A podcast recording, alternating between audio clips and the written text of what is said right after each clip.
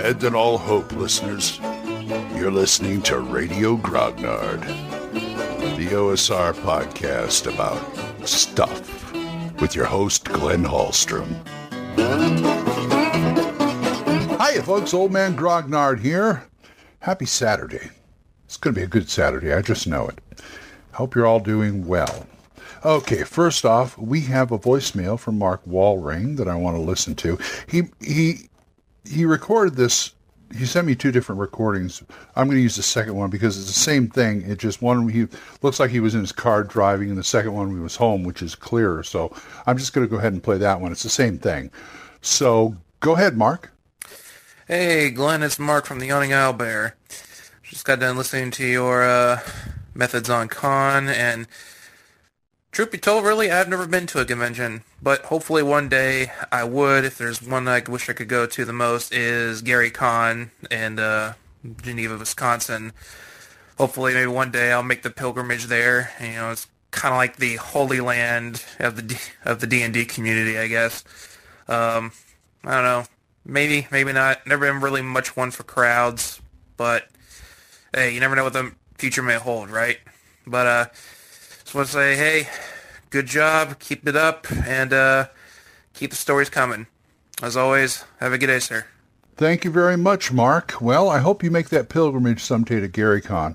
But I might suggest if you don't like crowds all that much, because I know GaryCon and Gen Con and stuff can really crunch them in, I would suggest once again North Texas RPG Con, second week in June.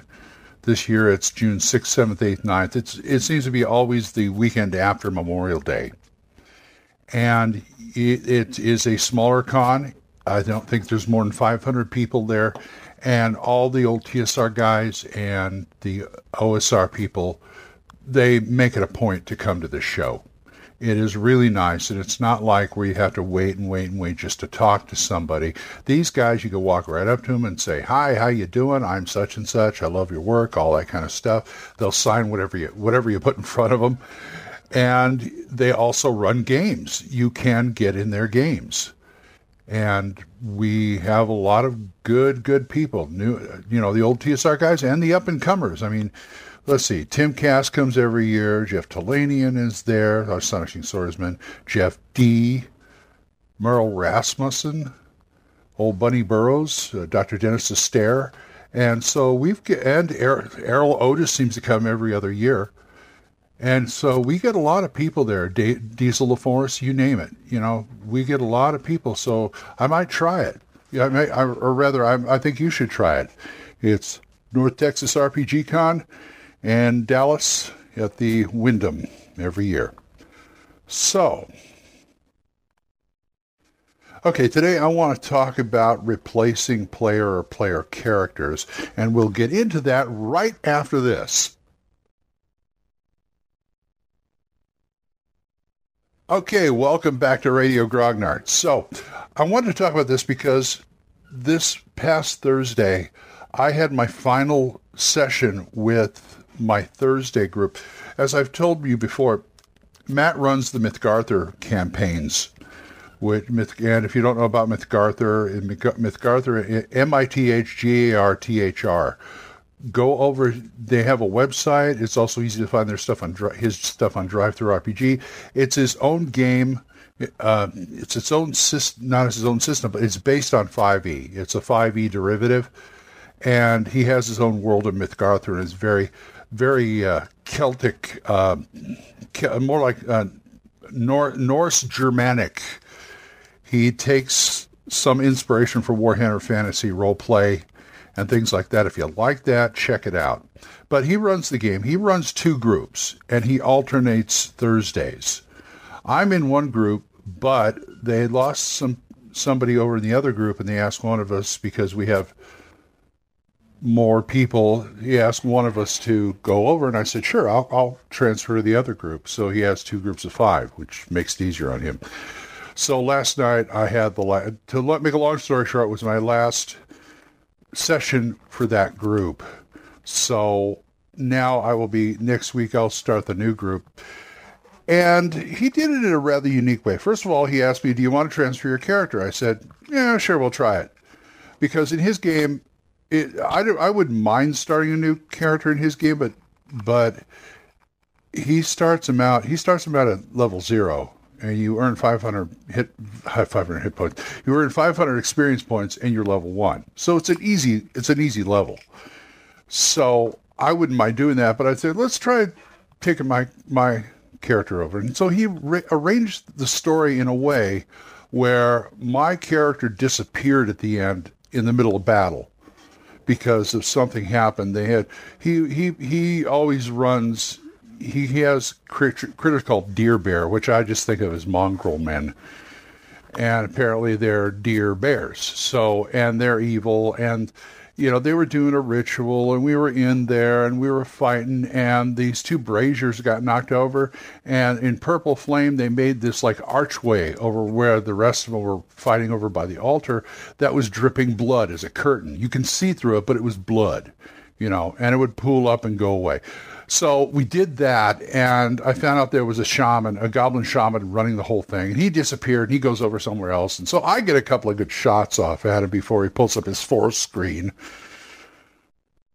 And so I'm I'm really ticked off at him. So I'm I, I'm I'm an I'm an archer basically. So I got my short bow and I'm walking around like this. And he said, "Okay," and he pulled me aside on a break, and he said, "Okay, we'll figure out. It has something to do with this curtain. We'll figure out. Figure out. I'm just going to sort of. If somebody else goes through the curtain first, I'll have to ad lib. But you go through the curtain first. That's where I'm going to have you. Okay, fine, cool.